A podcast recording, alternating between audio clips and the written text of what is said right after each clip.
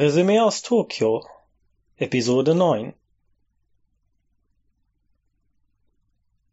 Willkommen zurück im Resümee aus Tokio, egal zu welcher Tag- oder Nachtzeit ihr das jetzt hört oder egal in welcher Zeitzone ihr euch befindet. Bei mir ist gerade kurz vor 8 Uhr abends. Es ist schon stockdunkel, aber das ist ja in der Winterzeit in Deutschland auch nicht viel anders. Und ich melde mich zurück. Ja, es ist tatsächlich jetzt schon mehr als einen Monat her. Ich habe es im Januar nicht geschafft, eine neue Episode hochzuladen, aufzunehmen. Äh, warum eigentlich? Äh, kurze Ausrede. Äh, es war Japanuary, das wunderbare Podcast-Blogger-Projekt, was ja in unserem Kompendium äh, seine ja historischen Wurzeln hat. Und ich sehe, dass schon ganz viele da fleißig aktiv waren. Nur ich leider noch nicht. Und das ist eine traurige Sache. Auf jeden Fall, ich habe so um die 18 Filme gesehen da äh, im Januar. Im, alles das, was so in auf äh, Netflix oder Amazon Prime gerade äh, zur Verfügung stand und was ich schon immer mal schauen wollte und was es nicht da gab, das habe ich halt in der Videothek geliehen. Für irgendwas ist Steyr also auch noch gut. Äh, genau, und ich werde in den Anhang dieses Podcasts, also auf die Webseite mit den ganzen Links, ähm, meine Letterboxd-Liste ähm, hochladen mit den Filmen, die ich tatsächlich gesehen habe. Also ich hatte ja vorhin eine Liste gemacht mit denen, die ich sehen möchte. Jetzt kommen also die drauf, die ich wirklich gesehen habe und äh, von eins bis wahrscheinlich 18 oder 19 äh, nummeriert, also bewertet, was mir so am besten gefallen hat. Am meisten habe ich äh, Filme von tatsächlich von Koreeda Hirokazu gesehen. Ich habe endlich Shoplifters nachholen können. Kurzer, kurze Kritik. Äh, schauspielerisch wunderbar. Äh, da ist wirklich die, die, die Creme de la Creme der japanischen Schauspieler, gerade auf weiblicher Seite, also Kirin, äh, Kiki Kirin, die leider verstorben ist äh, Ando Sakura, die seit Love Exposure eine meiner absoluten Lieblingsschauspielerinnen ist und Matsuoka Yuka, nee, Matsuoka Mayu heißt sie, Mayu, die quasi so jetzt der neue aufsteigende Stern ist. Nicht, weil sie gut aussieht, sondern weil sie wirklich, also nicht, dass sie schlecht aussehen würde, aber sie hat äh, wirklich was drauf. Und wenn man sich verschiedene Filme mit ihr anschaut und, und sieht, in welche verschiedenen Rollen sie schlüpft, das ist schon äh, beeindruckend. Also da kann man viel erwarten. Und äh, ja, Kurzkommentare habe ich überall schon auf Twitter gegeben. Äh, folgt mir auf Twitter, wenn ihr auf Twitter seid. Ich habe aber jetzt mein, ähm, mein Kennzeichen geändert. Also ich bin jetzt at Bungaku Jinsei. Also Bungaku Literatur, Jinsei Leben. Mir ist gerade nichts Besseres eingefallen, aber äh, man mag mir verzeihen. At Bungaku Jinsei. Und wenn ihr nicht auf Twitter seid, dann meldet euch an, geht äh, von Facebook, also löscht euren Facebook-Account, das ist, äh, das ist eine gute Sache. Also Facebook habe ich jetzt seit, na, wie lange ist das her, seit ich das gelöscht habe? Aber es ist erstaunlich, wie problemlos sich das aus dem eigenen Leben entfernt. Ähm, dadurch zu denken, dass man dann mehr Zeit hätte oder die Zeit nicht in anderes sinnloses Rumgescrolle investiert oder verschwendet. Das ist ein Trugschluss, aber weniger Facebook ist besser als mehr. Also wenn ihr auch nur so ja, es gibt ja ganz viele Leute, die, die einfach nur angemeldet sind und dann ab und zu mal einmal im Monat gucken und das finde ich Unsinn. Also löscht euren Account dann, also ernsthaft, da passiert nichts Wichtiges. Also wenn ihr schon gar nicht benutzt. Also ich wäre immer der Einstellung, wenn ich einen Account habe, dann will ich auch richtig aktiv was machen. Dann will ich eben, das ist ein soziales Netzwerk und ich will das als soziales Netzwerk benutzen. Dann schauen mich die Leute äh, immer doof an und fragen, also aus mm, dem 3D-Bekanntenkreis, äh, ja, was postest du denn so viel auf Facebook, als würde ich da ein, als hätte ich da irgendwie was falsch gemacht.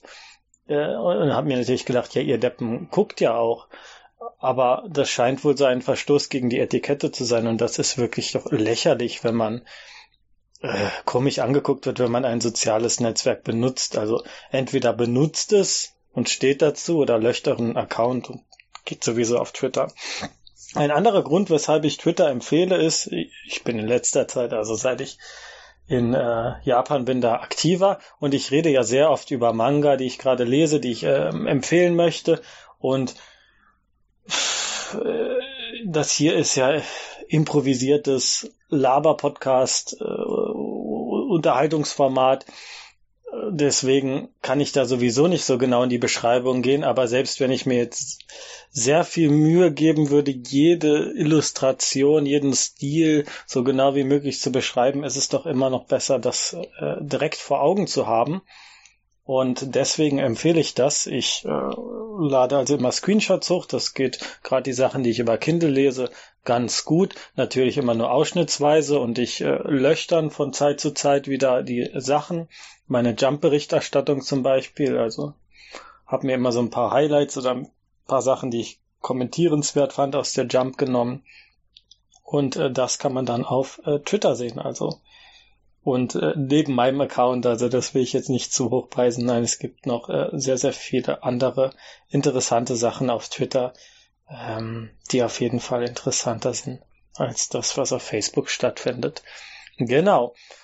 Äh, aber generell so als, als, äh, als, äh, wie nennt man's, Ansatz fürs neue Jahr versuche ich möglichst reduziert auf soziale Medien zu schauen. Also wenn, dann nutze ich es aktiv, guck, was gemacht wird, aber dass ich jetzt aktiv mich durch die Timeline scrolle und so, das mache ich wirklich jetzt äh, nur noch selten und das finde ich gut. Also ich will mich auch so beschäftigt halten, dass man das, dass das nicht mehr passiert.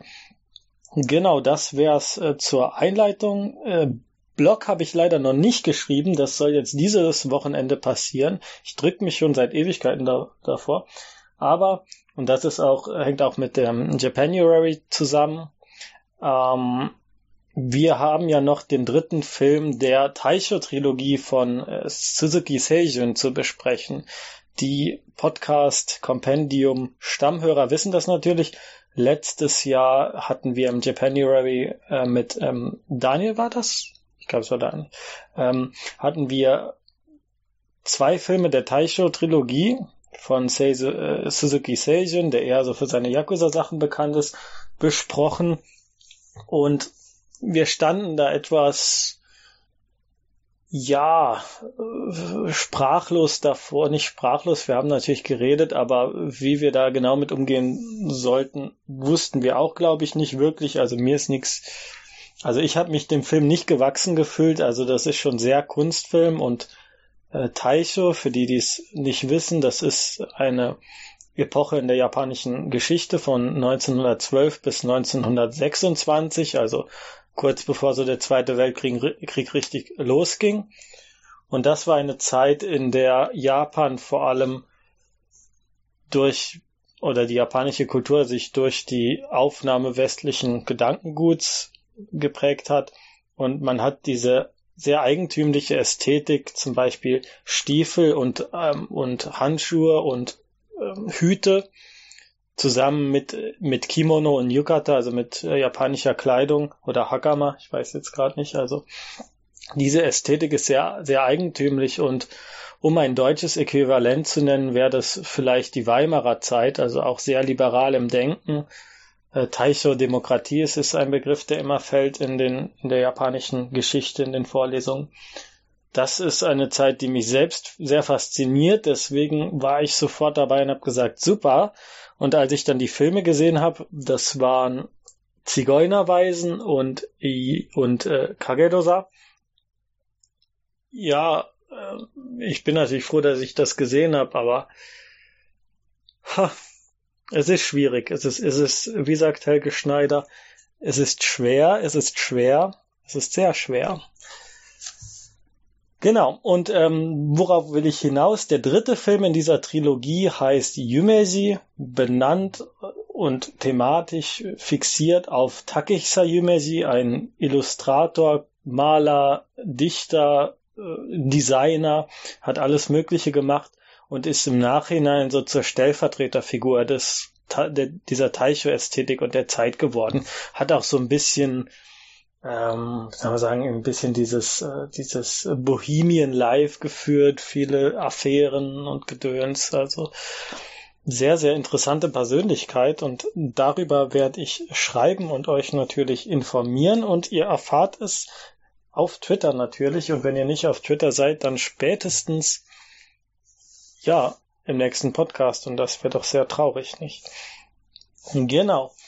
Aber das wäre es auch zu meiner Einleitung. Ich, ich habe noch kurz, ich habe ähm, diese Woche auch viel zu tun gehabt, also Nebenjob und nein, ich muss noch ein bisschen auf Facebook rumhauen. Also ich hatte eine, ähm, einen Nebenjob letzte Woche, da werde ich vielleicht später mal ausführlich drauf eingehen und jetzt hat gerade ein Praktikum begonnen und worüber ich reden will, ist ein bisschen Zukunftschancen, Gelegenheit, Leute kennenzulernen oder Filme, Theater, Kunst, egal was, Ausstellungen, Vorträge, äh, aktiv oder passiv, also ob man selbst was macht oder irgendwo mithilft oder einfach nur als Zuschauer kommt. Alle diese Sachen, also im Grunde fast alles, was ich so in meinem Terminkalender habe, geht auf meine äh, Mail-App, auf meinen Mail-Verteiler zurück. Also alles äh, kriege ich über irgendwelche Mail-Verteiler mit. Also auch dieses Argument, man, man bleibt auf Facebook, damit man informiert bleibt über Veranstaltungen, wenn man mal eingeladen wird. Das ist wirklich nicht, also in meinem Fall 0% zutreffend. Vielleicht gibt's da ja andere, andere Standpunkte.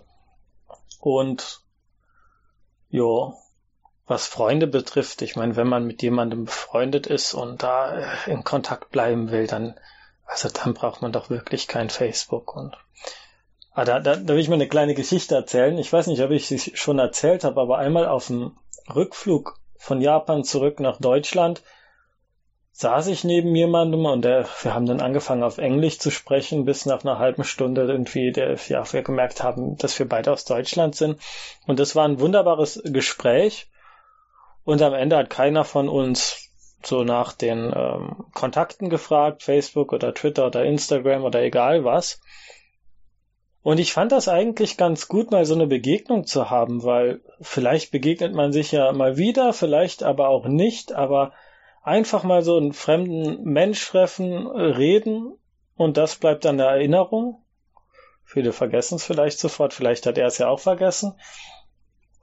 Und man hat ein schönes Gespräch und das war's und man, ja, und das war's. Und ich finde das gar nicht schlimm oder, oder schade. Also, ja, genug von Facebook. So, worum geht's heute? Worum geht's heute? Ich äh, spreche über ein paar Manga, denn ich habe ähm, Amazon Kindle Unlimited in Japan zwei Monate kostenlos ausprobiert. Und da kann ich ein paar Empfehlungen geben für die, die äh, gerade irgendwie ein japanisches Kindle zur Verfügung haben. Aber wenn nicht, äh, gibt's bestimmt auch auf irgendeine Weise Zugriff auch an anderen Sprachen als auf äh, Japanisch zu den jeweiligen Serien. Da gibt's ja auch Anime-Adaptionen ähm, zu. Dann äh, werde ich natürlich, und es wird einigen schon zum Halse oder zu den Ohren raushängen, äh, was auch immer, wie man es nennt, äh, Kondo Marie, die Aufräumexpertin jetzt auf Netflix, ist wartet, bis ich ausgeredet habe. Es ist, äh, ich habe noch ein, zwei Sachen zu der zu der Geschichte zu, zu erklären, die ähm, glaube ich, bis jetzt im Diskurs nicht wirklich aufgekommen sind. Genau, also Kondo Marie, dann Manga und äh, noch ein bisschen was übers Lesen. Es gibt einen tollen Musiktipp. Und zum Schluss werde ich noch einen Auszug aus äh, Murakami Harukis Nejima Kitori Chronicle, also dem Mr. Aufziehvogel, wie er auf Deutsch übersetzt heißt, nicht vollständig übersetzt, ich will es nochmal sagen. Ähm, das war nämlich in meinem Ausspracheseminar die letzte Prüfung. Also ich sollte das vor der Klasse, durfte sich jeder was aussuchen, was er entweder vorliest oder vorträgt. Also einen eigenen Vortrag oder was. Und das Ergebnis ist zwar immer noch weit weg vom Ideal und von dem, was, was ich ähm, mir als Ziel ansetze oder was, was Muttersprachler leisten können. Aber ähm, ja, wer Interesse hat, kann es sich ja anhören und wer nicht, für den ist dann halt im Podcast Schluss. Okay.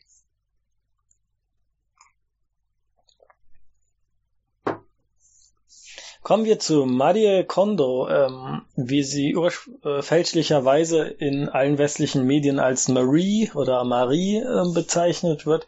Finde ich aber gar nicht so schlecht. Oder ich glaube, das ist auch irgendwie der nicht unangenehm, weil dadurch direkt so eine gewisse Vertrautheit ist oder ach, das Mariechen, ach, die Marie äh, ist jetzt kein fremder Name, ist vielleicht ein bisschen zugänglicher. Was ist das für eine Frau? Die ähm, hat einen Bestseller geschrieben übers Aufräumen, der in alle möglichen Sprachen übersetzt wurde. Also Deutsch, Englisch liegt natürlich vor.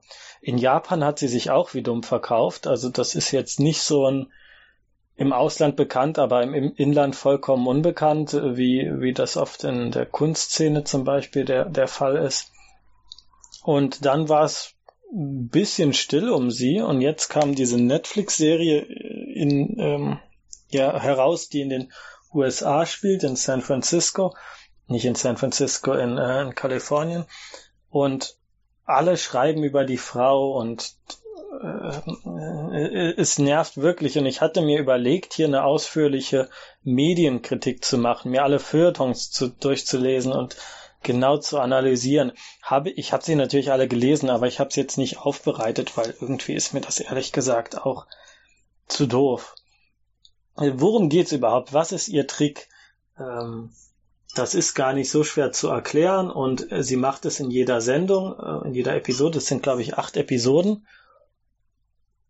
Deswegen verstoße ich jetzt, glaube ich, auch nicht gegen irgendwelche Copyrights. Also es ist, es ist halt schnell zusammengefasst.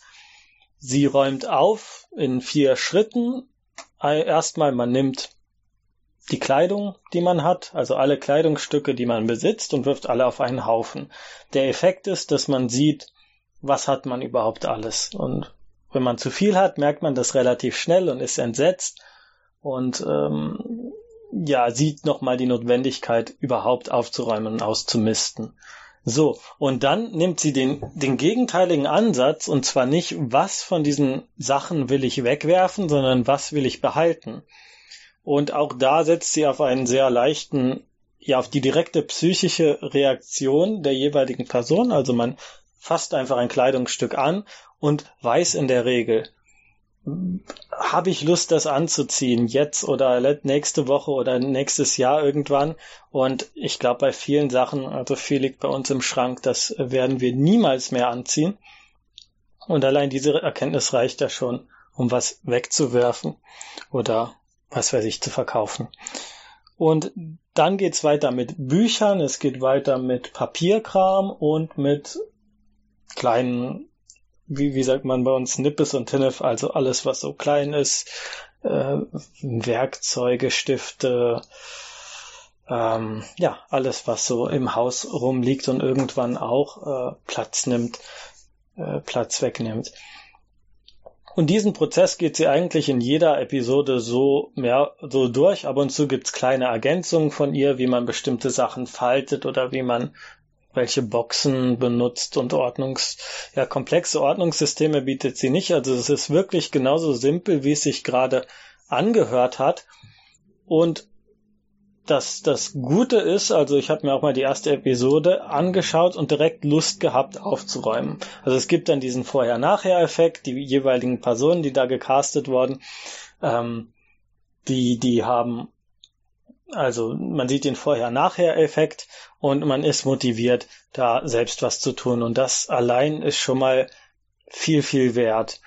Denn was ich letztens ähm, gelesen hatte, ein Buch von Mortimer Adler, das stand schon lange auf meiner Leseliste, das heißt How to Read a Book äh, finde ich sensationell. Also wie, wie geht man daran, äh, ein Buch zu lesen? Ist natürlich ein bisschen veraltet mittlerweile. Ich glaube 60er oder vielleicht sogar 50er kam es raus.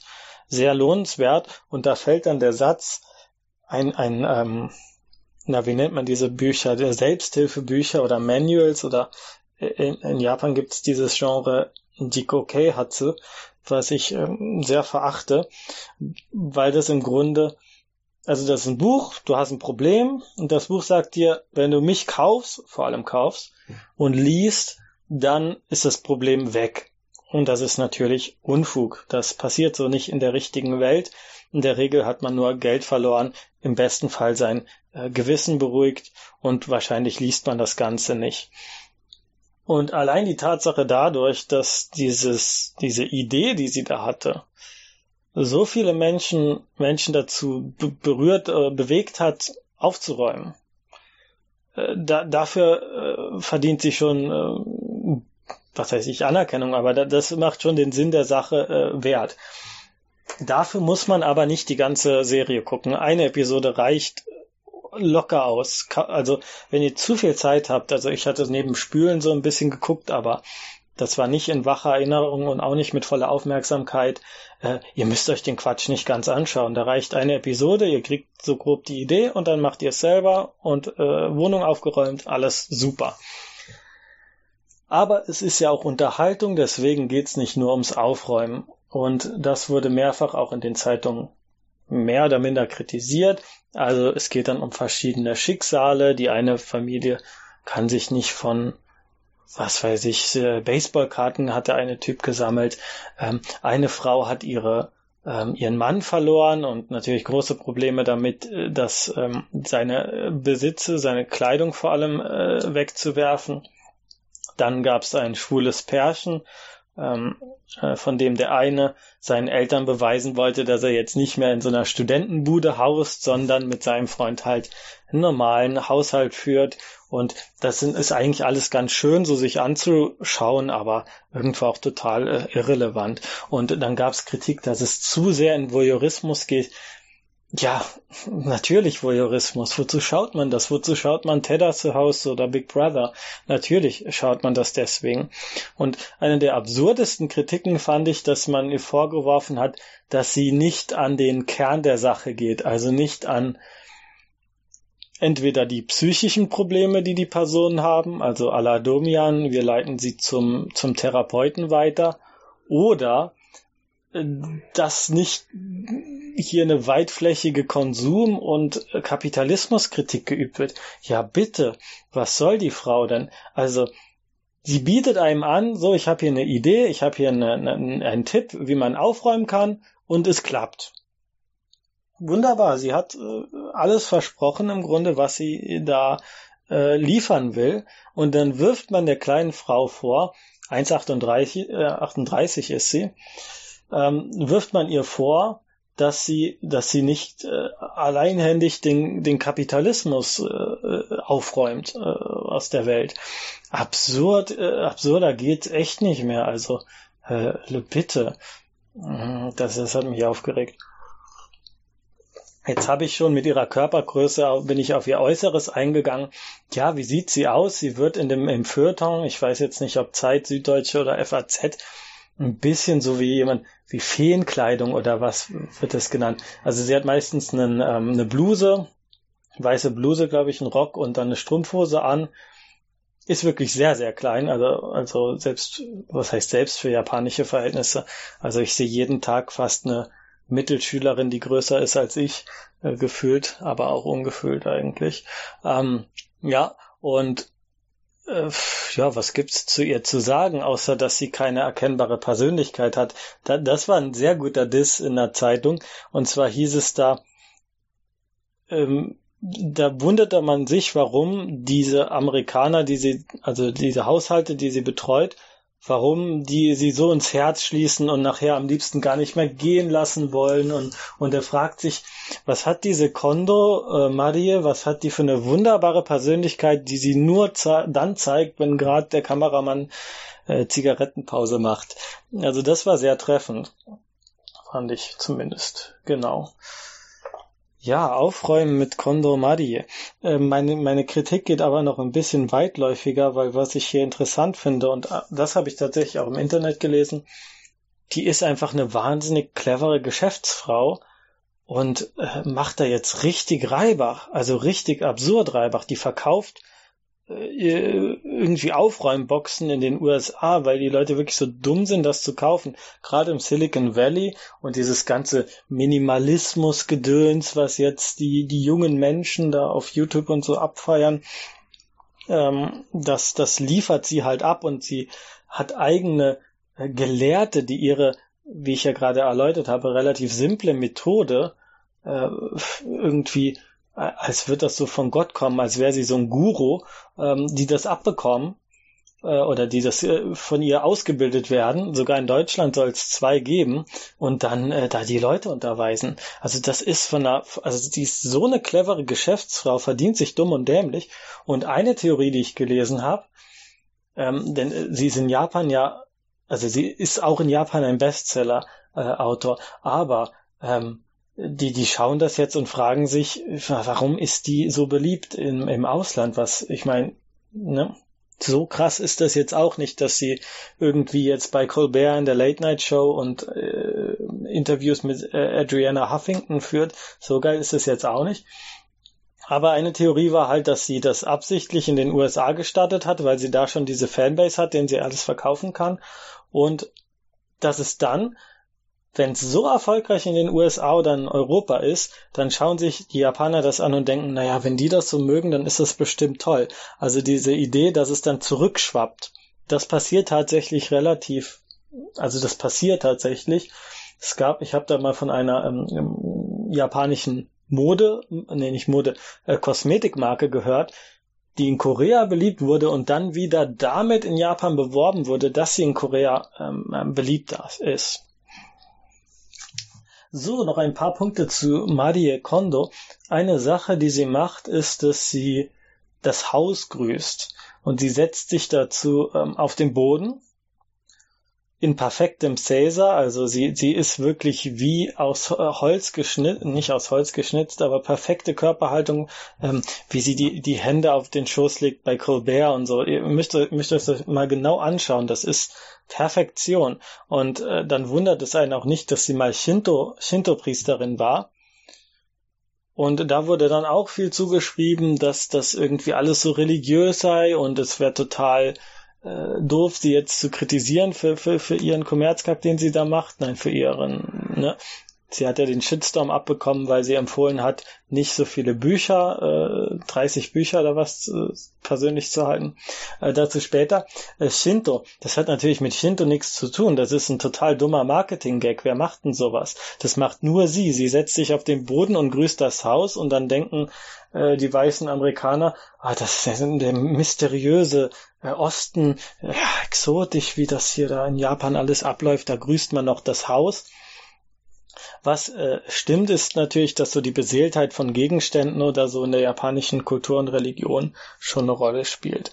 Und da wird dann im deutschen Feuilleton geschrieben, das sei kindischer Animismus. Und das ist dann, das ist dann wirklich kritisch, finde ich. Das ist dann äh, kulturell äh, nicht gerade feinfühlig, wenn man einfach eine unterschiedliche Glaubensrichtung als, als irgendwie zurückgeblieben oder kindisch bezeichnet. Das geht nicht wirklich. Ähm, zum Buchskandal.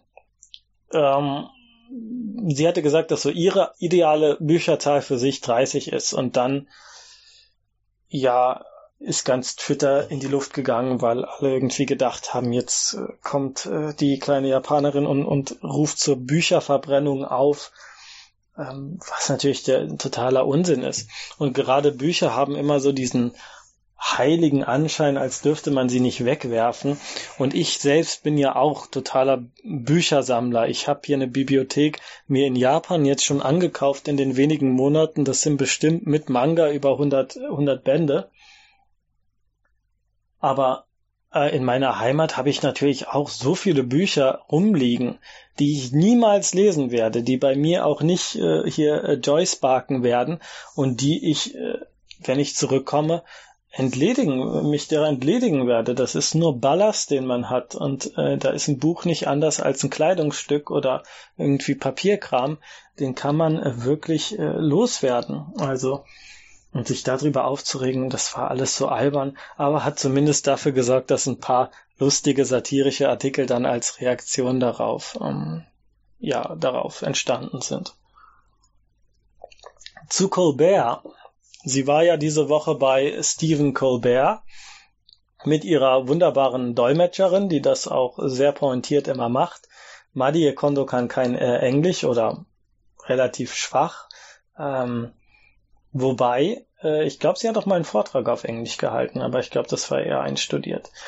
Äh, es ist auf jeden Fall immer witzig, achtet darauf, wie sie, wie sie reagiert. Also sie hat ja immer dieses maskengleiche Gesicht und lächelt immer ganz nett und nickt. und man, man sieht ihr genau an, dass sie keine Ahnung hat, was die Amerikaner da sagen, bis sie es dann gedolmetscht bekommt. Das ist also sehr, sehr gut. Und Colbert in der, in der Late Night Show hat sie quasi schon so ein bisschen vergöttert und gesagt, äh, führe mich zu deinem Kult oder ich folge dir oder was auch immer, was die Dolmetscherin dann geschickterweise nicht äh, übersetzt hat. Ja, achtet da mal wirklich drauf, wie sie sich verhält, wie sie sich bewegt. Das ist alles, äh, finde ich, sehr, sehr, sehr, sehr interessant, sehr, sehr, ähm, ja, ich sehe jeden, also an der Uni viele, viele Jap junge Japaner auch mit so einer guten Körperhaltung, äh, gerade da ich mich so ein bisschen mit den traditionellen Künsten gerade ähm, Uniclub-mäßig äh, beschäftige, da sehe ich das oft und bin immer ganz fasziniert und versuche auch meine eigene Körperhaltung ein bisschen zu bessern, aber das ist, da komme ich mir halt wirklich vor wie so ein, ein unzivilisiertes Biest im Vergleich. Also schaut euch die Perfektion äh, ihrer Gesten an. Fast schon ein bisschen zu sehr, fast schon übertrieben, finde ich. Naja, äh, ähm, aber das hat mich kommen wir jetzt ein bisschen zu, von Marie Kondo weg, Kondo Marie in der japanischen äh, diese Richtung. Als ich das gesehen habe, habe ich, äh, äh, hatte ich den Gedanken, wer war die letzte japanische Persönlichkeit, äh, die so großen Erfolg im Westen hatte? Jetzt werden euch irgendwie 100 einfallen, aber überlegt mal genau. Also es waren mal Baby Metal bei Colbert zum Beispiel. Übrigens ganz lustig, ich war damals in einem Seminar zu, zu Kawaii-Kultur, also zur Niedlichkeitskultur in Japan. Und als Beispiel wurde Baby Metal genannt. Und unsere Dozentin, ich glaube Japanerin, die in den USA aufgewachsen ist oder da länger war, äh, die konnte nicht glauben, was die waren bei Colbert.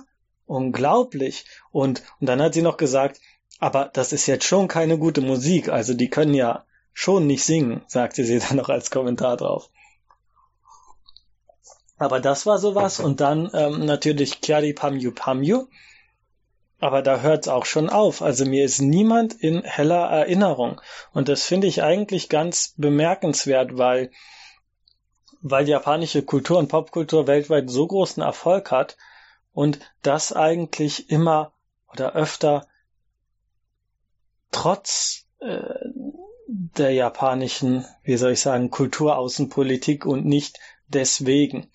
Ähm, kurzes Beispiel, ich werde es erläutern. Ich will da ein bisschen länger drüber reden, weil, weil das, äh, finde ich, ein sehr wichtiges Ding ist.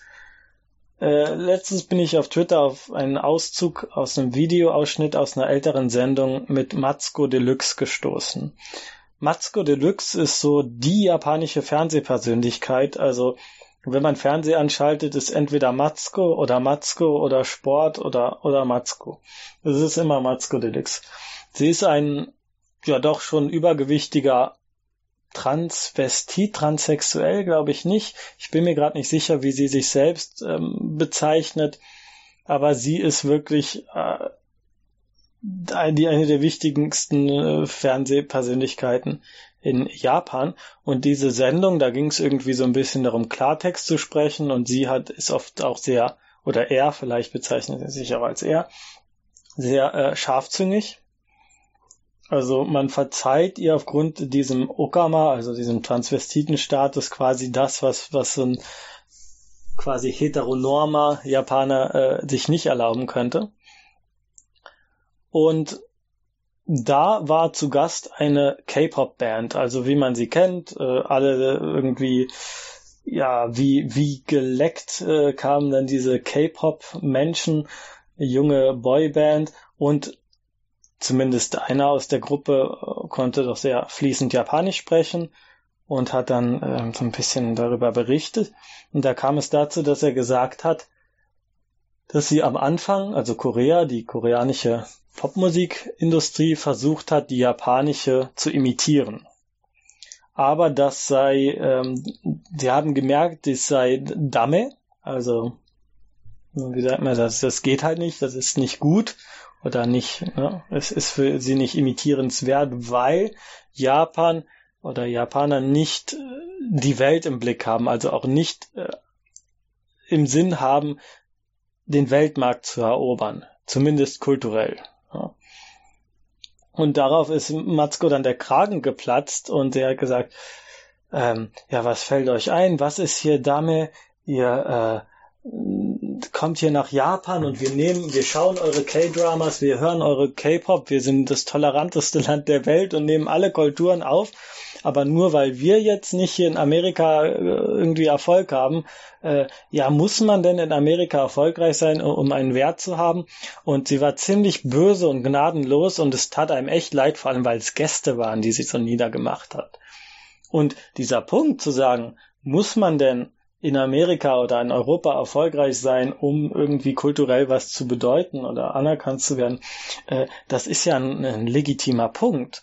Aber was man so richtig daraus gehört hat aus diesem Angriff ist dieser pure Neid gegenüber den Erfolg, den Korea wirtschaftlich, aber auch popkulturell gerade weltweit hat. Und Korea macht das ganz clever, also Popkultur, Filme, K-Pop, Musik, K-Drama ist, ähm, die, die, die vermitteln das halt. Die, die sehen, ach, Leute haben Interesse dafür.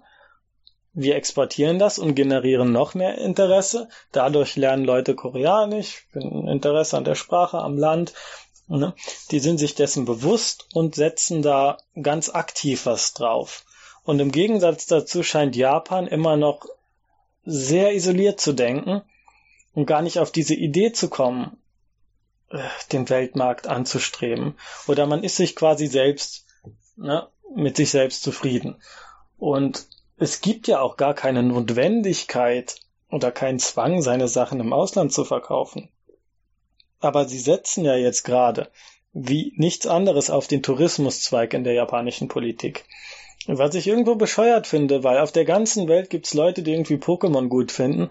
Man könnte so Pokémon Center, wie es sie in Tokio und ich glaube sonst nur in Sydney gibt, äh, in jeder Weltstadt aufstellen. Die würden sich dumm und dämlich verdienen. Allein diesen ganzen Nostalgiekram, die ganze Retrowelle, die könnten so viel Geld verdienen, weltweit, indem sie das einfach aktiver ja, indem sie Business machen und das mal ein bisschen ausschlachten, aber stattdessen hat man so Unternehmen wie Nintendo, die zwar immer noch gut verdienen, aber die ja fast schon eine Anti-Kundenpolitik betreiben und nicht den Wünschen ihrer, ihrer, ihrer Stammkunden nachkommen, die sich natürlich alles gefallen lassen, weil sie, weil sie da, ne, wo bekommt man sonst Zelda-Spiele her? Also es ist dass Japan weltweit so beliebt ist mit, mit Popkultur und allem oder mit Filmen zum Beispiel, das ist eher trotz und nicht wegen der Art und Weise, wie es vermarktet wird. Junge äh, Kunstschaffende kriegen das mittlerweile alles hin, da wird Crowdfunding gemacht, da merken Regisseure, wir müssen weltweit was äh, machen. Ich habe heute Morgen noch ein Interview mit Sono Chion gelesen.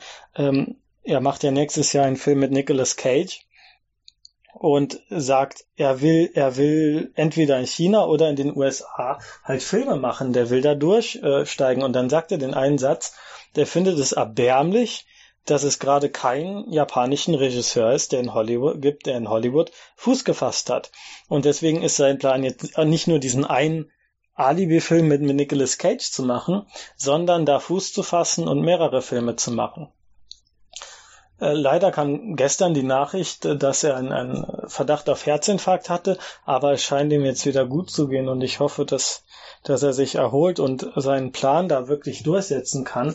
Aber der hat zum Beispiel, und Sonochian ist ja jetzt auch nicht mehr jung, der hat jetzt auch erkannt, dass, dass äh, man sich nicht nur auf den japanischen Markt fixieren kann, dass man das Ausland gewisserweise auch braucht, ne, um ähm, ja, um künstlerisch, äh, um, um, halt sowas wie Spielfilme zu produzieren, weil da ist der japanische Markt natürlich auch schwierig. Da kann man so oft äh, auf europäischen Filmfesten gewinnen, wie man will. Das ist, das ist immer noch schwierig. Ne? Und zurück zu ähm, Marie Kondo. Vielleicht ist ja Sonoshion dann auch irgendwann bei Colbert. Ich, ich, ich hoffe wirklich, das, das würde ich echt gern mal sehen. Sonoshion bei Colbert. Ich glaube, der hat auch mal früher in Amerika gelebt, als kurze Zeit. Ähm, sorry, ich esse gerade Lakritz.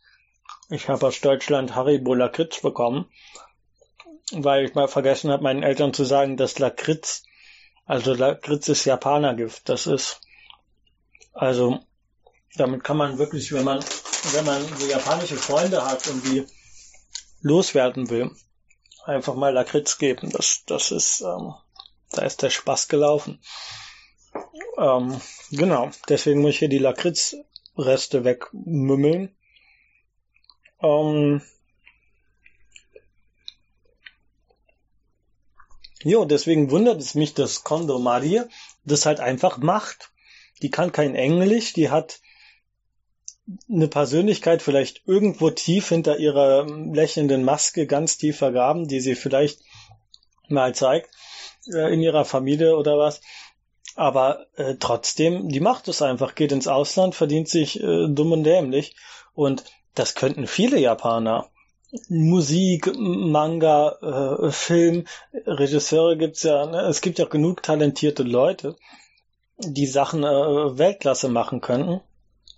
Und äh, es ist einfach gar nicht, ja, es ist noch so eine Art geistige Abschottung zum Ausland irgendwie, habe ich das Gefühl. Es gibt natürlich immer wieder Ausnahmen. Murakami Takashi ist da ein großer, der quasi japanische Warhol, Andy Warhol, verdient sich auch dumm und dämlich und mit nicht gerade, also ich finde, was er jetzt mittlerweile an Kunst macht, ist auch nicht so geil. Naja. Also allein deswegen finde ich das Con-Madi-Prinzip sehr, sehr interessant, was sie da macht. Und ich habe aber das Gefühl, dass dieser Netflix-Kram, das war jetzt ein Hype und das ist dann schnell vielleicht wieder vorbei.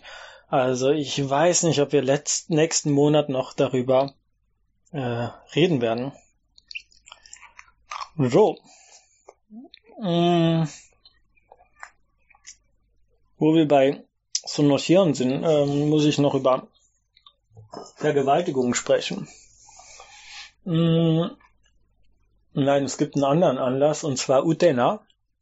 Ich habe Soso Kakume Utena ähm, zu Ende geschaut. Den Film leider noch nicht. Und eine der stärksten Episoden war Episode, also neben den ganzen Fillern, es gab wirklich unerträglich viel Unsinn. Eine der stärksten Episoden war Episode 11, weil dort Utena gegen Toga, den Schülersprecher ein Duell verliert und zum ersten Mal die Mädchenuniform anzieht. Sie hat sonst immer die ähm, Uniform für die Jungen an. Sorry, ich esse gerade das ähm, Lakritz zu Ende.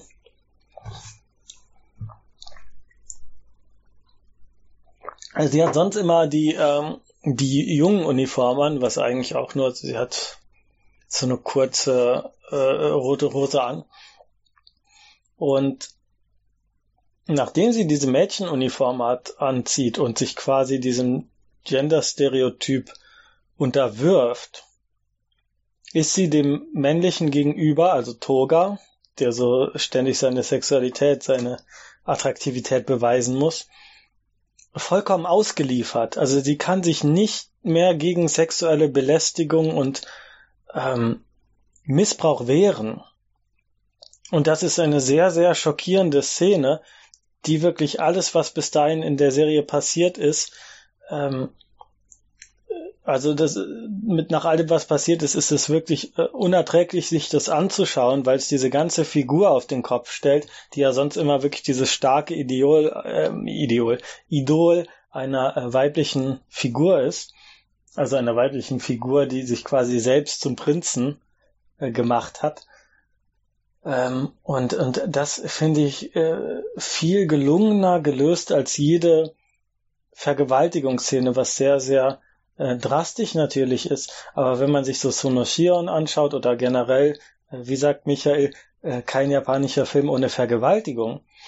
Es ist so, man sieht äh, Vergewaltigung in Filmen vieler Männer, weil sie irgendwo das auch ganz äh, sicher unbewusst äh, geil finden. Und man sieht es in den Filmen der Frauen, ne, Momo ähm, äh, Ando Momoko war es, die Schwester von Sakura, von Ando Sakura, im Film Kakera. Äh, da werden Frauen vergewaltigt, weil Frauen vergewaltigt werden, weil man diese schreckliche Tatsache natürlich nicht ignorieren kann. Und das hat mich so ein bisschen erinnert an den, einen Diskurs oder an eine Sache, mit der ich mich in der, meiner Bachelorarbeit auseinandergesetzt habe. Und zwar äh, Obayashi Nobuhiko hat ja diese Pazifismus-Trilogie gemacht. äh, Nono Nanoka war mein Film, dann Hanagatami. Und seine Frage oder sein Problem war, wie stelle ich Krieg dar oder die Schrecken des Krieges, ohne es explizit darzustellen? Seine Idee dahinter war, wenn ich jetzt einen Film drehe, in dem ganz viele Bomben fallen und Menschen zerfetzt werden und Gedärme fliegen und das werden alle ganz schlimm finden irgendwie, aber auf eine gewisse Weise auch eine Faszinierung mit Gewalt und Tod und ähm, auch eine gewisse Erotik dabei vielleicht empfinden. Und deswegen, gerade deswegen will er diese Kriegsbilder nicht zeigen. Und ich finde, das ist mit Vergewaltigung auch so. Ich finde das wirklich schlimm, wenn, wenn es zu einer Posse verkommt. Also wenn es nicht mehr das zeigt, was es, also nicht mehr das ähm, bewirkt, was es bewirken soll im, im Zuschauer. Und da ist so eine Szene wie in Utena wirklich meisterhaft, weil das, das hat mich mehr entsetzt, dass sie irgendwie ähm, berührt wurde, ohne, also, und ihr ist es unangenehm und sie will es nicht, aber sie ist wie versteinert und kann sich nicht wehren. Also berührt im Sinne von wirklich berührt. Ich meine, das ist jetzt kein Synonym für, für oder kein äh, Wort für Sex oder Vergewaltigung. Es ist wirklich nur, nur das und, und das ist so unerträglich und so effektiv, weil man wirklich merkt, wie diese, ähm, ja, Gendernorm sie so, ähm, sie so schwächt und sie so machtlos macht. Also allein deswegen, allein wegen dieser Szene lohnt sich oder dieser Episode lohnt sich Utena trotz der ganzen Filler-Episoden. Meine Lieblingsepisode war, um nochmal vom schweren Thema wegzukommen, war eine Recap-Episode. Also das sind die Episoden, wenn gerade kein Geld mehr da ist und bei Utina hatten sie ziemlich viel Geld, wenn man sich allein die Musik mal anhört. Äh, der einfach äh, alte Episoden nochmal zusammengeschnitten werden. Man lässt nochmal alles Revue passieren. Und in so einer Episode, wir sehen unseren äh, Antagonisten in seinem fetten Auto. Die Autoszenen sind wirklich sehr, sehr geil. Ähm, sieht er, man sieht ihn dann in seinem Auto und dann gibt's Flashback und dann ruft er irgendwie beim Radio an und ganz nebenbei ist einer der wichtigsten Plotpoints einfach so nebenbei offenbart. Äh, das, das ist, das muss man sich erstmal trauen. Also das ist richtig gut. Äh, ich habe jetzt schon direkt wieder Lust, äh, das zu schauen. Äh, ich glaube, es war Episode 33. Ja, ganz großer Klassiker. Und damit geht's auch weiter. Klassiker der ähm, Manga-Welt. Ich hatte es vorhin angekündigt, ich habe äh, über Amazon Kindle zwei Monate lang kostenlos Kindle äh, Unlimited nutzen können und mir mehrere Manga runtergeladen. Das Tolle ist, es waren wirklich auch teilweise ganze Serien da, die man einfach komplett lesen kann. Und ich weiß nicht, wie sie sich das bei Amazon gedacht haben, aber wenn ich das über mein iPad lese, kann ich natürlich Screenshots machen. Also ich hätte theoretisch mir alle Sachen, die ich da gelesen habe, nochmal runterladen können. Ja. Habe ich natürlich nicht gemacht, aber ich sag ja nur. Es ist auf jeden Fall sehr praktisch, wenn man auf Twitter was teilen will, kann man direkt einen Screenshot machen in perfekter Qualität. Wobei ich sagen muss, dass ähm, irgendwie ist die Datei, also das Format doch sehr klein. Also wenn man ranzoomt, wird schon sehr, sehr unscharf was gerade bei so klein geschriebenen Kanji oder so ein bisschen ärgerlich ist. Naja, ähm, was habe ich gelesen? Erstmal zu den kürzeren Sachen. Jindui wa suitai shimashita, eine Light Novel, Humanity has declined. Den Anime gibt's schon seit längerem, ist äh, bisschen Geheimtipp. Äh, fantastisch, also einer meiner wirklich meiner Anime-Favoriten der Roman ist auch die Light Novel fantastisch gut geschrieben. Also selbst wenn man so Vorurteile gegen Light Novels hat, hier ist wirklich jemand, der, der schreiben kann am Werke. Und es ist äh, eine der besten sarkastischen Erzählfiguren seit äh, Kyon aus Suzumiya Haruhi no Jutsu. Also bei Suzumiya Haruhi, das war ja so erfolgreich, dass danach jeder zweite Light Novel Protagonist irgendwie äh, ironisch sein musste und es war furchtbar. Aber hier haben wir wirklich eine wunderbare Hauptfigur und äh, Feen und alles, was, was das Herz begehrt. Also unbedingte Empfehlung, wenn nicht die Light Novel, dann doch mindestens den Anime schauen. Das sind nur zwölf Episoden. Dann habe ich Die Rosen von Versailles, Band 1 gelesen von Ikeda Ryoko, die ähm, ich habe ja angekündigt, dass dieses Jahr hier das Jahr des Shoujo-Manga wird und dass wir alle mehr Shoujo-Manga lesen sollen. Also, liebe Hörer, greift zum äh, Bücherregal und lest mal was äh, in die Richtung Shoujo und wenn ihr nichts habt, dann kauft euch was und erweitert euren Horizont. Ähm, es, ihr werdet es nicht bereuen. Äh, oder doch, äh, Ikeda Ryoko, also Rosen von Versailles heißt es im Deutschen oder in dem Deutschen heißt es Lady Oscar.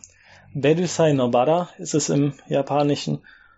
Und sie ist eine der Mitglieder der Gruppe 24. Das waren Manga-Zeichner, äh, benannt nach der ähm, Bezeichnung Showa 21. Also das ist die Epoche nach der Taisho-Zeit. Also im Grunde von 1927 dann bis äh, 1989, als der Kaiser Hirohito äh, verstorben ist. Und im 24. Showa-Jahr, also das wäre dann, ja, Moment, kann das sein? Jetzt muss ich mal kurz nachrechnen. Ja, so 1950 rum äh, wurden verschiedene, ne, Moment, waren was? Ab 69 den Manga revolutioniert. Ja, genau. 1949 wurden viele dieser Mitglieder geboren. Das war keine offizielle Gruppe, die wurden nachher nur so kategorisiert, weil sie zufällig so alle gleich alt waren. Und das war die erste Generation, die Shoujo-Manga, also Manga für Mädchen gezeichnet hat und selbst auch weiblich war. Also lange Zeit wurde das alles von Männern übernommen. Also die Mädchenkultur wurde von Männern mehr oder minder bestimmt bis dann Frauen irgendwann Utena-mäßig selbst beschlossen haben, hey, wir können das auch selber. Und das Ergebnis sind, ja, bis heute riesige Meisterwerke des Manga, nicht nur des Shoujo-Manga. Und ein paar davon habe ich mir schon zu Gemüte geführt. Bekannt ist natürlich auch von Hagio Moto, äh, Pono Ichizoku, dieser äh, Vampir, Saga oder Saga ist es jetzt nicht. Es ist eine fünfbändige, ja, Geschichtensammlung, fantastisch geschrieben auch tatsächlich. Also äh, wenn man sehen will, wie ein, wie ein guter Plot, wie gute Figuren geschrieben sind, äh, dem kann man, kann ich das auch mal zu, zu ähm, Herzen legen. Und äh, Toma no Shinzo, was in Deutschland spielt, an einem deutschen Internat, hat immer diese leichten BL-Vibes, äh, also wer Boyslov was abgewinnen kann, wird's lieben. Wer Boyslov überhaupt nichts abgewinnen kann, hat trotzdem Riesenspaß damit. Also das ist auch das Tolle daran. Es, es geht in alle Richtungen.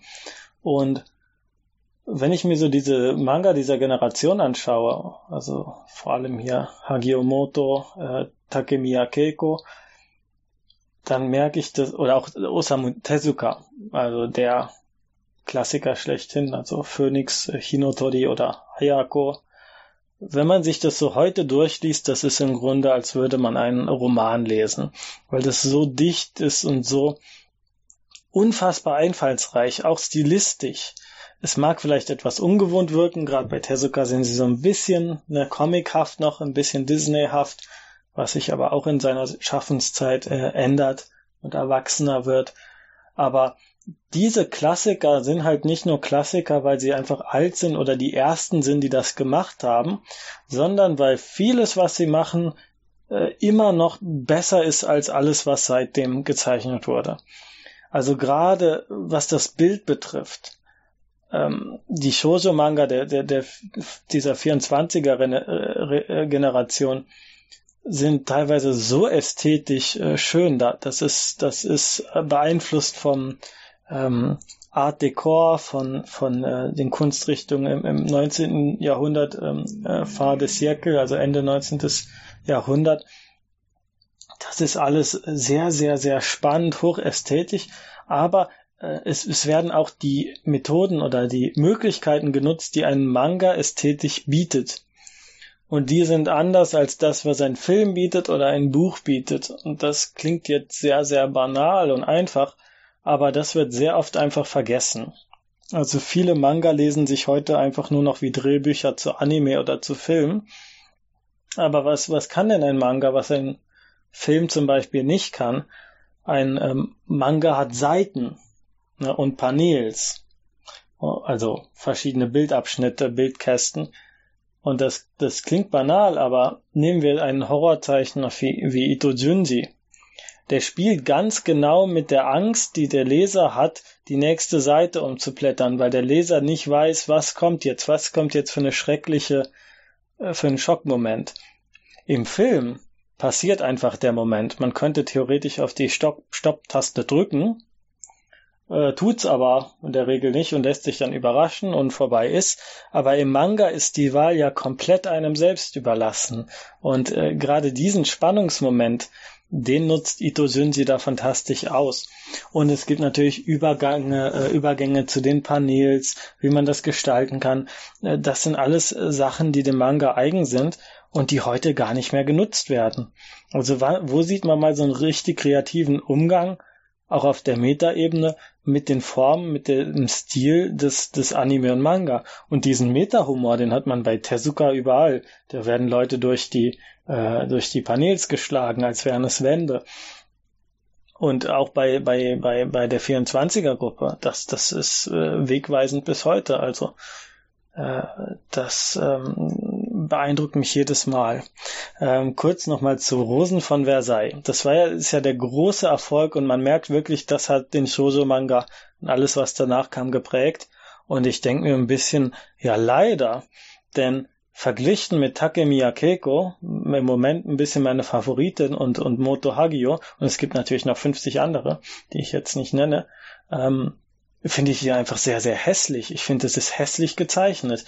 Dieser Stil, der wirkt, der wirkt äh, ja eben so, wie man sich Shoujo-Manga vorstellt, wenn man nicht viel Shoujo-Manga liest. So dieses typische Klischee, äh, Riesenaugen, alles glänzt und funkelt. Also es fehlt so ein bisschen das Maß.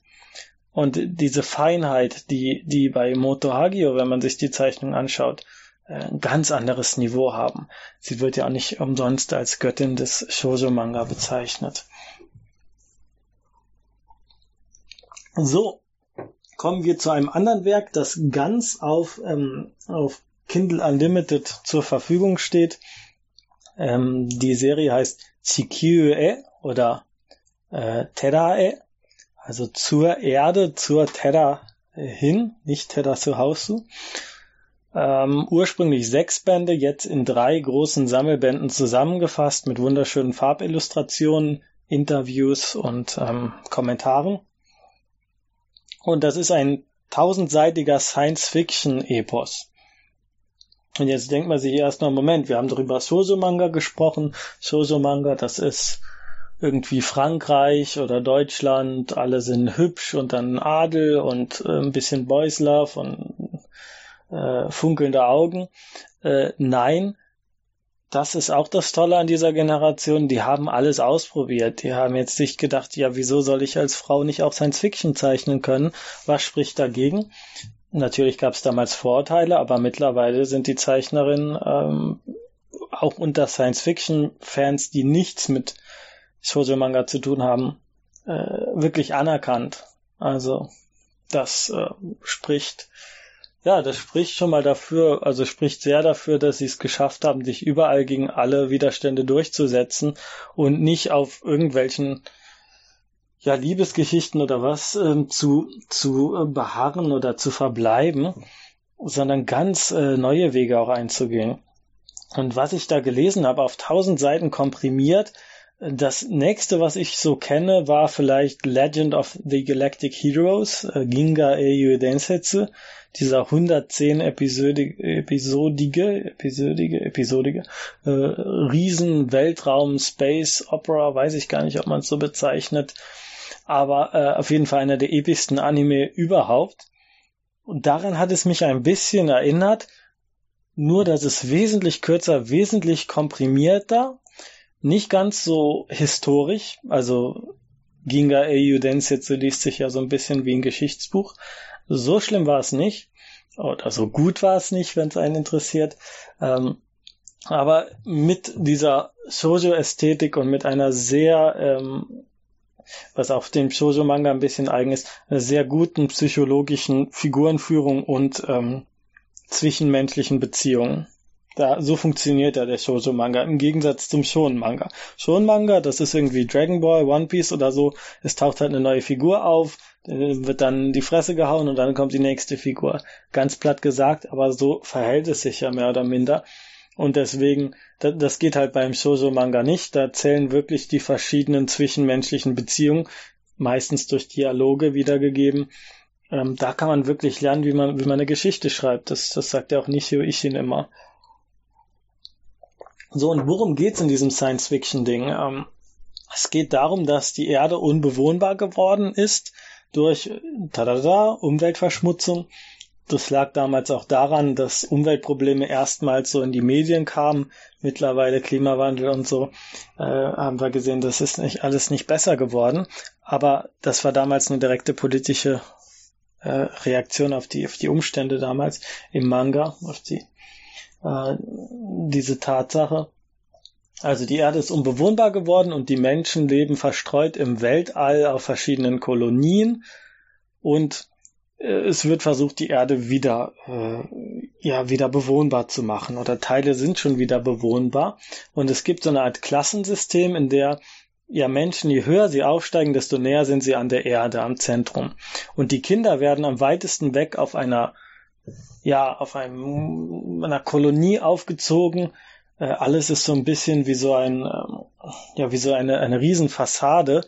Äh, die, die Eltern der Kinder sind nicht ihre el richtigen Eltern. Alle werden künstlich äh, befruchtet, künstlich äh, hergestellt und dann von, äh, ja, von betreuenden Eltern äh, großgezogen, bis sie dann zur Volljährigkeit eine psychische Untersuchung unterlaufen. Und das erfahren wir später. Ähm, unsere Hauptfigur ist übrigens ein auf diesem Planeten, also ist ein, ein junger, ein äh, junger Moment, der hat so einen komischen Namen. Ich konnte das nicht merken, deswegen habe ich sie gerade auf Amazon, äh, auf, auf Wikipedia. Äh, Jomi Markis Shin. 13 Jahre zu Beginn der Handlung und der unterläuft diese psychischen Untersuchungen und die ist dafür da, um Menschen mit übernatürlichen Fähigkeiten zu entdecken und äh, zu entsorgen, also zu töten.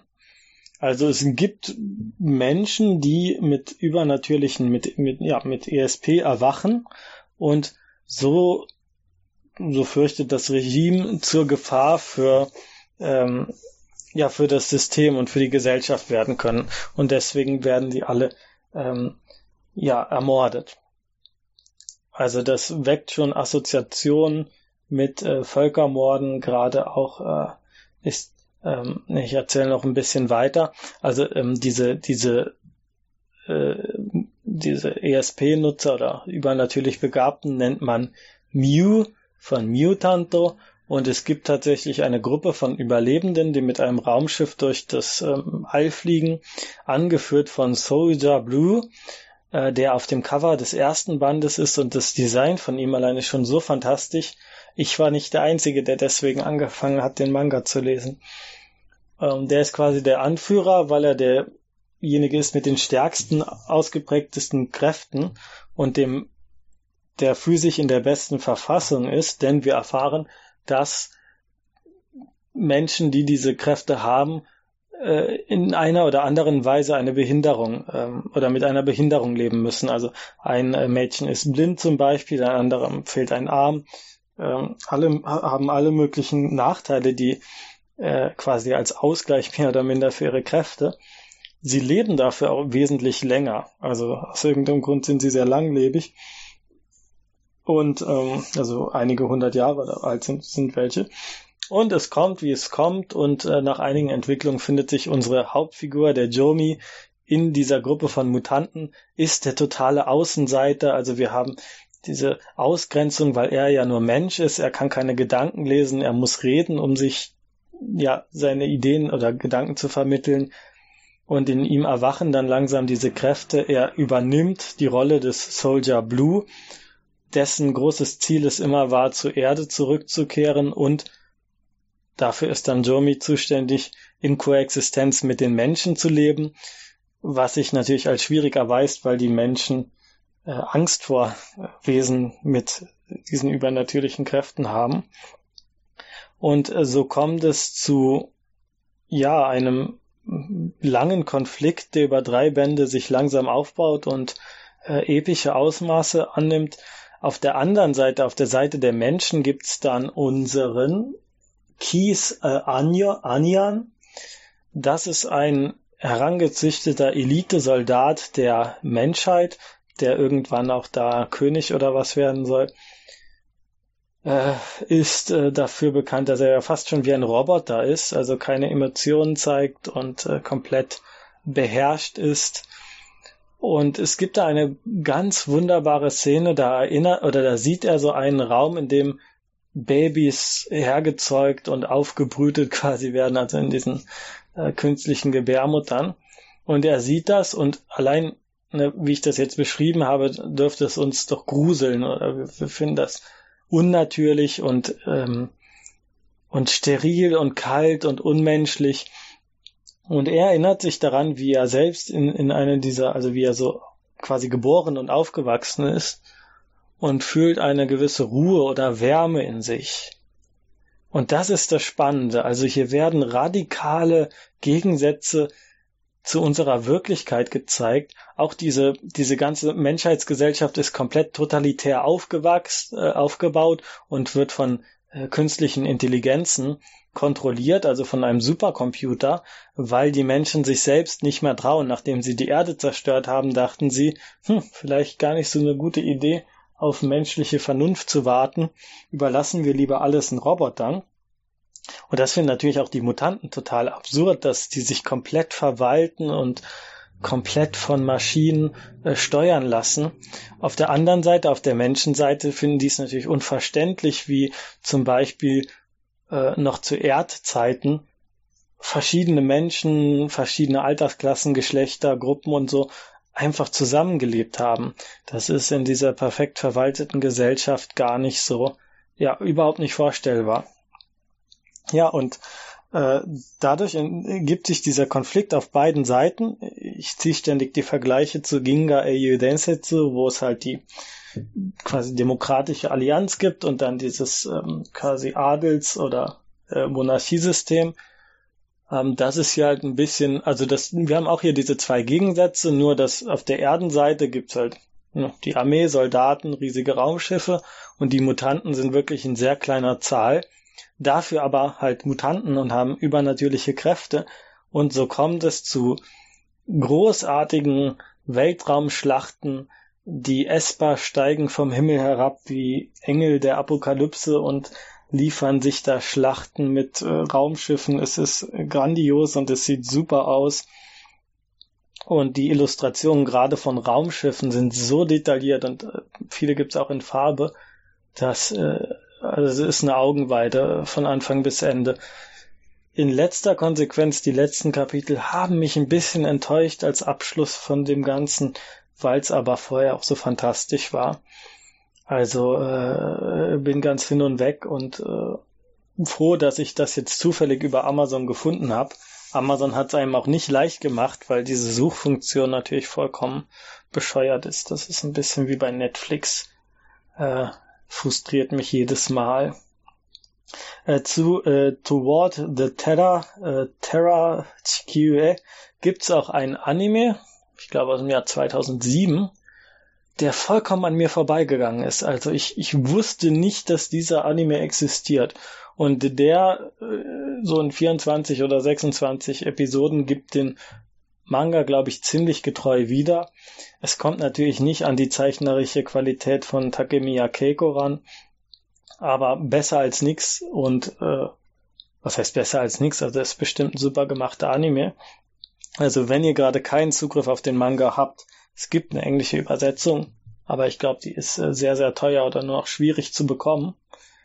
Dann äh, greift zum Anime, wenn ihr Interesse an epischen Geschichten habt, an Science Fiction habt oder an Shoujo Manga. Es ist alles drin, was, was äh, das Herz äh, begehrt.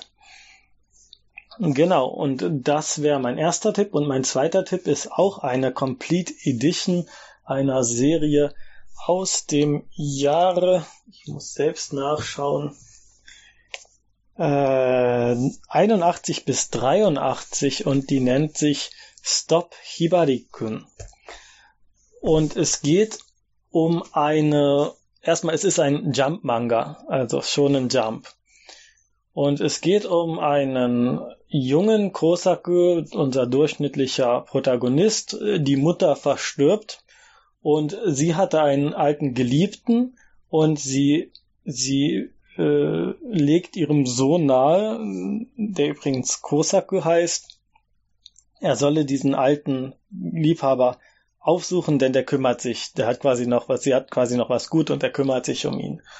Und es stellt sich dann heraus, dass dieser alte Liebhaber Ibadi ein Yakuza ist und eine, ja, einen Clan führt, aber halt mit seinen drei schönen Töchtern, jetzt wird schon, ähm, jetzt wissen wir schon langsam, wo es hinausgeht drauf, äh, zusammenlebt und äh, dem ältesten Sohn. Äh, das soweit so gut, also so ein bisschen Harem, Harem-Qualitäten hat's, also Harem äh, erinnert auch vielleicht an, na, wie heißt das Ding, was gerade äh, Nisekoi war doch auch irgendwie mit Yakuza, ne? Und der namensgebende Hibari-kun ist ein Junge, der sich aber als Mädchen verkleidet. Und das ist so der archetypische Trap oder Otokonoko, ähm, ja, die klassische Figur. Also so der Archetyp, auf dem alles basiert, mehr oder minder, was wir heute haben an Wen gibt's denn? Bei Bakato Testo gab's den Hideyoshi, dann gab's bei Steinsgate äh, Urushi Bararuka, es gab äh, Maria Hollig natürlich. Hollig ist, äh, also Maria ist vielleicht dann noch am nächsten dran. Und äh, ja, Hibari ist also der große, ich will jetzt nicht sagen die erste offen mehr oder minder Crossdressing-Figur, aber ähm, doch so der große äh, Stern da am äh, Trap-Himmel, mehr oder minder. Und die Comedy ergibt sich dann natürlich daraus, dass Hiba die ständig unsere Hauptfigur anmacht und die sich denkt, ach ja, ist schöner als alle Mädchen hier in der Schule oder im Haus, aber ein Junge und das geht natürlich nicht. Und äh, heute sehen wir das zum Glück alles anders und das wäre doch mal toll, das irgendwie so als progressives Werk zu lesen, das den damaligen Konventionen standhalten wollte. Aber das ist es natürlich nicht. Es geht einfach um den Humor.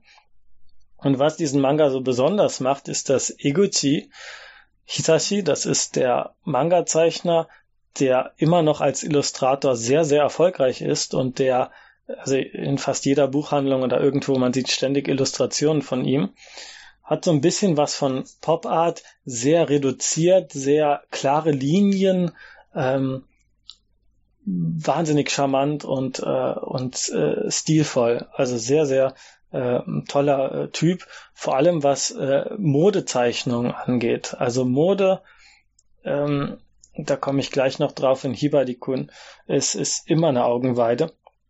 Und er kam halt auf die Idee, damit dieser Manga wirklich witzig oder noch witziger wird, muss Hibari-kun einfach so gut aussehen, dass der Zuschauer sich ähm, ja quasi selbst ein bisschen in ihn verliebt und dann selbst denkt, ah ja, ich würde ja gern auch mit dem zusammen sein äh, oder sich das vorstellt und dann, ach, aber ist aber ein Junge. Ne? Das ist so die, die ähm, Idee dahinter. Äh, noch ein paar Worte zu diesem Trap-Phänomen das ist ja eigentlich eine männliche Figur, die man aber nie als Mann erkennt. Also es wird nie, gerade im Anime ist das halt, oder Manga ist das halt einfach, es werden weibliche Synchronstimmen genommen. Es gibt keinen Hinweis darauf, dass es tatsächlich, also es wird nie explizit gezeigt, dass es tatsächlich ein Junge ist, wenn dann nur zensiert. Und Higashi selbst hat, äh, Hisashi, Eguchi, Hisashi, Eguchi, ähm, hat selbst versucht, im Manga eine Szene einzubringen, in der sich Hibari rasiert. Also, dass er sich wirklich bewusst als Mädchen verkleidet und nicht einfach immer so aussieht oder so geboren wurde.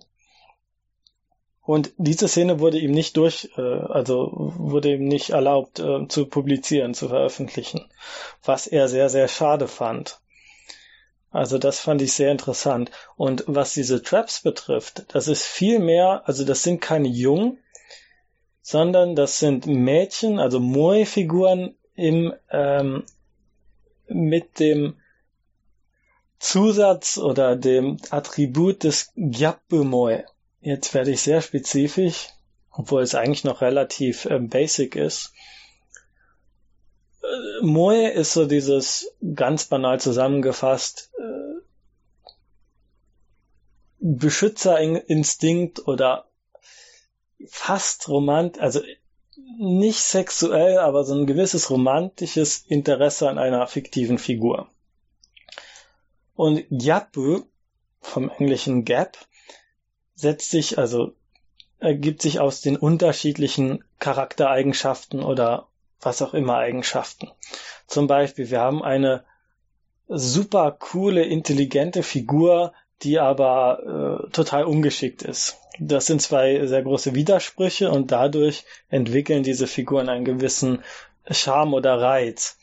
Oder super Beispiel ist Nyaruko aus äh, Hayode Nyaruko-tan.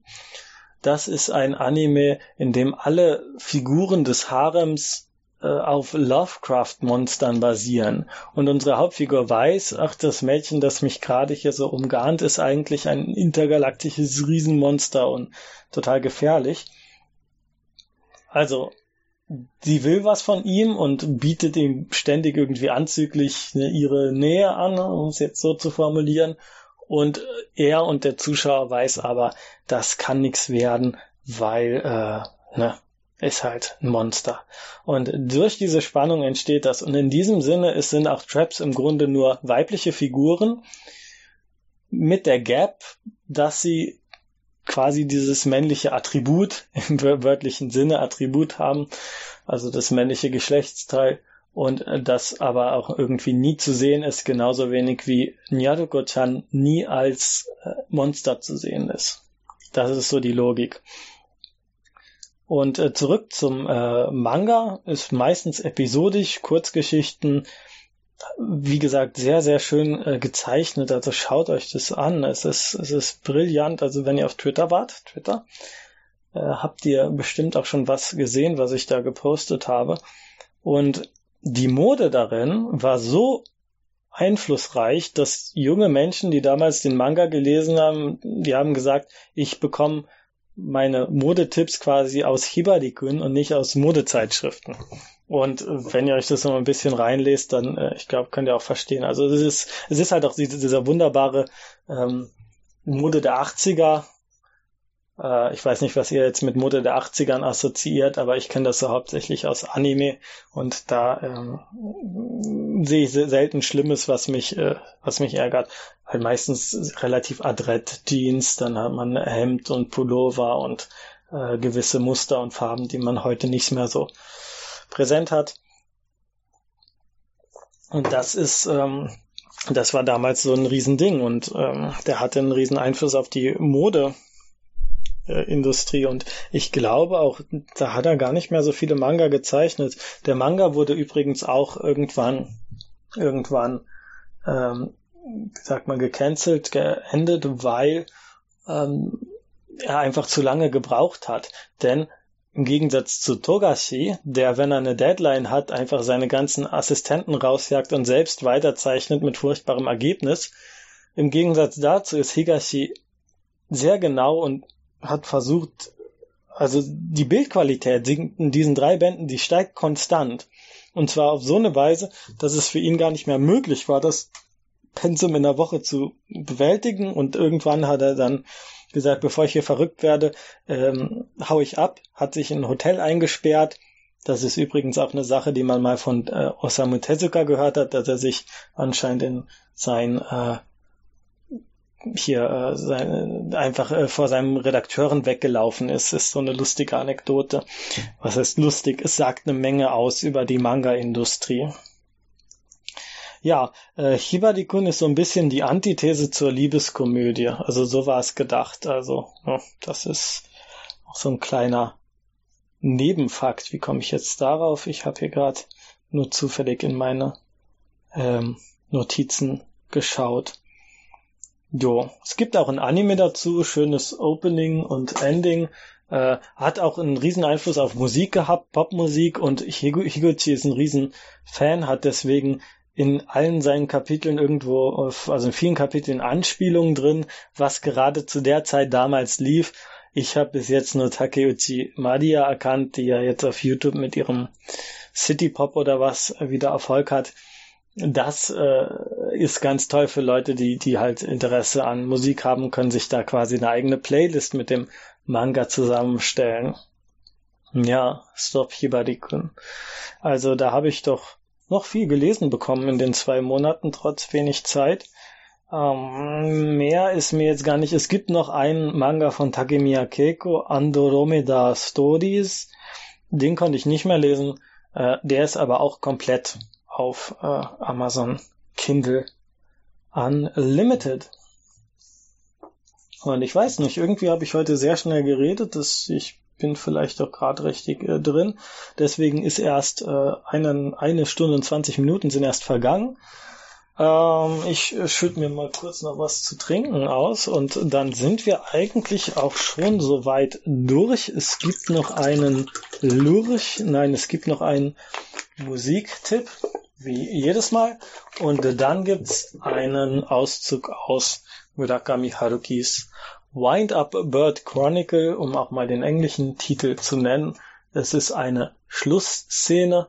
Die Anfangsszene übrigens hat Murakami selbst vorgelesen mal.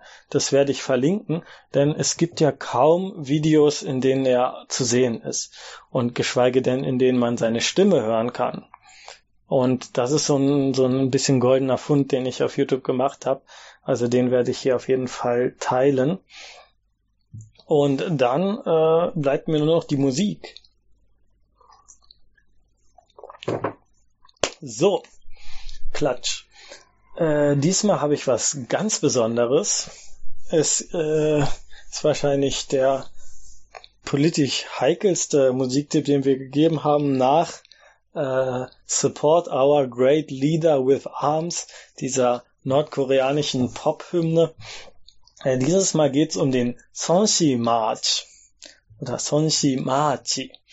Sonshi ist äh, ein Wort für Guru oder Meister und gemeint ist Asahara Shoko. Asahara Shoko ist der Anführer der Ohm-Sekte, die 1995 Giftgasanschläge verübt hat in den Tokioter U-Bahn. Murakami Haruki hat ein Buch dazu geschrieben, Underground, was sehr gut ist. Und er wurde letztes Jahr zum Tode verurteilt. In Japan dauert das ja immer ewig oder ist sehr, sehr, also man kann, also es ist nicht festgelegt, wann eine Person äh, die Todesstrafe äh, oder wann ihr die Todesstrafe zugefügt wird.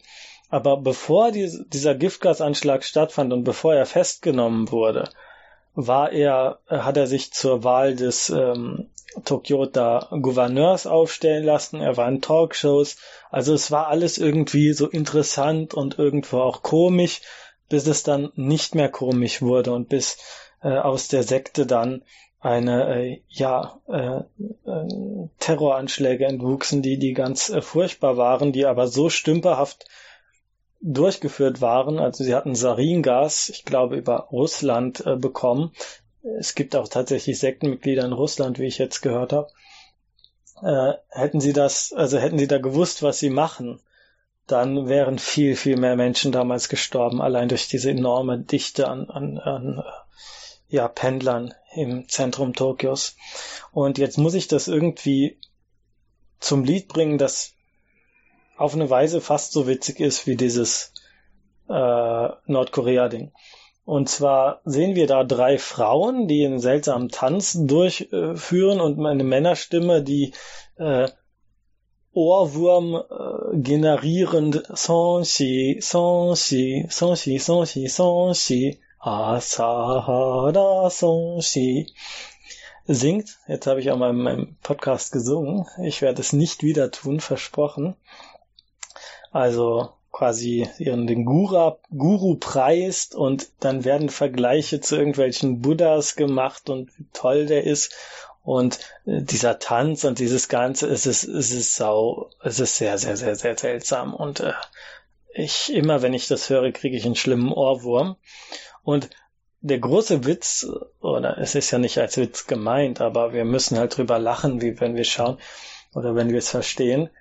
Am Ende ist diese Männerstimme, sagt dann, äh, Kyusei suru so, oder Kyusei suru yo, Kyusei suru, Kyusei suru. Also, ihr werdet, oder ich werde euch erlösen oder von eurem Leid, Leid befreien. Sagt er in Wiederholung und am Ende irgendwas wie Seiko Shita oder Seiko Shimashita, also hat geklappt quasi. Und man denkt sich, wenn man das gehört hat, das, das äh, ging ja schnell, dann werde ich jetzt auch mal schnell Mitglied der Sekte. Vielleicht werden auch dann meine Probleme genauso schnell äh, gelöst. Ja, das war so ein bisschen das, äh, was man so findet, wenn man nachts auf YouTube irgendwelche äh, Reden von Sektengurus, die sich für Gouverneursämter aufstellen, anschaut, dann kommt man unweigerlich auf solche Links. Und damit wäre ich schon am Ende. Wie immer äh, bitte und bettle ich um Kommentare, um Feedback, um irgendwas, was ich machen kann. War das jetzt von der Länge hier angenehm? Äh, Habe ich zu schnell gesprochen oder zu langsam gesprochen? Gab es zu viel Infos? Wollt ihr mehr Links? Äh, wollt ihr weniger Links? Wollt ihr, was wollt ihr? Was wollt ihr? Sagt es mir. Und äh, wenn, äh, genau äh, dann äh, schreibt, egal über Twitter oder über Comdehagens, natürlich über unseren, unsere Website, äh, die Kommentare. Und ja, das war's dann soweit von mir. Ich äh, grüße euch, wo immer ihr seid, wann immer ihr das hört und verabschiede mich jetzt und gleich gibt es dann eine Lesung aus Murakami Harukis Wind-Up Bird Chronicle. Vielleicht, äh, wenn ihr so ein bisschen Japanisch äh, könnt, könnt ihr ja vielleicht sogar herausfinden, welche Stelle ich da vorlese. Äh, sie ist nicht im Deutschen, keine Sorge, äh, weder im Deutschen noch im Englischen gestrichen. Und damit äh, Resümee Ende. Okay. Uh, first, I will read in Japanese. I'm afraid uh, most of you don't understand Japanese here. But I'd appreciate it if you feel the tone and the sound and the rhythm. And then I read in English or something like that after that.